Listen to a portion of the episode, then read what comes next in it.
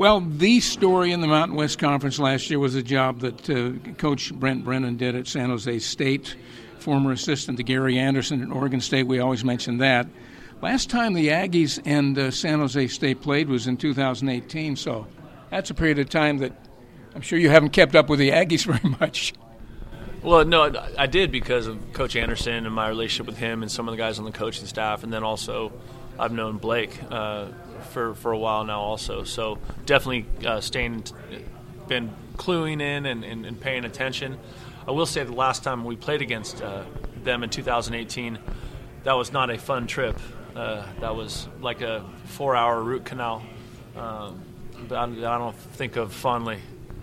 Well, that was back in the period when you know three and twenty-two uh, in your early years at San Jose State. Uh, what did it take to turn a program around? We watched Gary Anderson do it at Utah State, but in your case, what were the keys? You know, a big part of it was uh, recruiting the right players and, and, investing in the program, which our administration did, and then uh, you know continuity of staff. We've been able to keep the same coaches for the most part and uh, keep that leadership consistent from like our teaching and our process and I think that's been really important.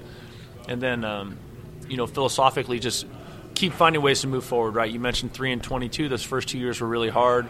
Um, you know how do you come back from you know when you get beat as badly as we did at Utah State? Like, how do you come back to work that Tuesday or Monday or whatever when your players come back? Like, what are you willing to do? And, and I felt like we did a great job of staying on track. Even though we weren't playing good football yet, we did a good job of staying on track after those tough times. Well, this program's at another level now, obviously. How do you maintain that? What did you see in the spring that makes you feel good about this team again? Well, I think we got some really impactful players returning, obviously, starting with our quarterback and some of our players in our defensive front. But, um, you know, I just think there's a healthy vibe around this team. There's a healthy brotherhood. They care about each other. They work hard together. They enjoy the process together. And I think that what that gives us a chance to play good football.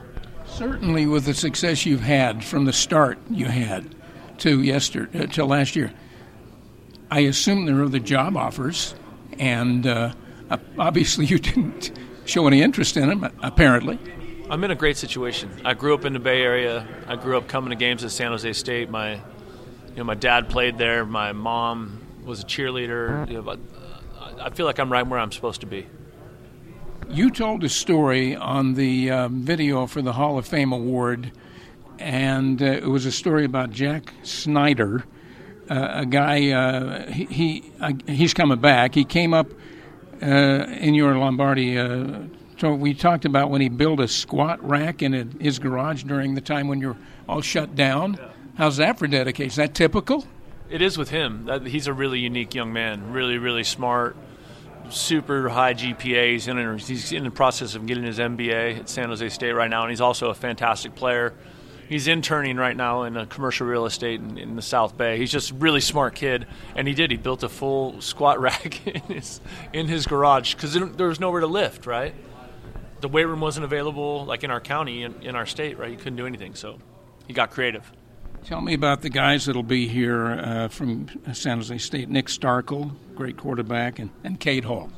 Nick's an awesome kid. You know, he really did a great job of kind of getting into the team, uh, building into the framework of the team because he wasn't around him, right? He, he was here for five weeks. We went shelter in place. He was gone for four months, and then he came back and we started practicing yeah. again, working out. So um, he did a great job. He's got real arm talent, but he's got great leadership. I think when you talk to him, you'll like talking to him. He's got a big smile, a really outgoing personality. He's a great, great guy, and uh, I think he's got a really bright future as a football coach whenever he's done playing. And then uh, Cade Hall is everything that's right about college football. Good student, good man, great player. Uh, he's you know he's confident in who he is. Um, he's always about the team. He's just he has been an unbelievable person for our program the entire time he's been here. I'm so grateful he's part of it, and you know he's a San Jose kid right down the street. So um, a local kid doing right by the Spartans is pretty special. Is there one thing, a key thing, that if it clicks in, this team has another really good chance to compete with about anybody? You, I, this the biggest thing is if we can just focus on just right now, like just the moment. Like that's the challenge of it to me, right? We have the expectations of last year, right? And if we'll just worry about this play or this practice, or we'll be fine. If we're like, you know, we're getting ready for Southern Utah, and if all we're talking about is USC, and we're going to get our butts kicked. So the thing that if we can keep that focus on right now, we'll have a chance to be a good football team again. Is that your job? Of course, it's mine. All of it's my job. Come on, come on. We know that. it's all my job. Well, we're going to see you again November 13th at San Jose State. Brent Brennan, thanks, Coach. Hey, it's great talking to you. Thank you.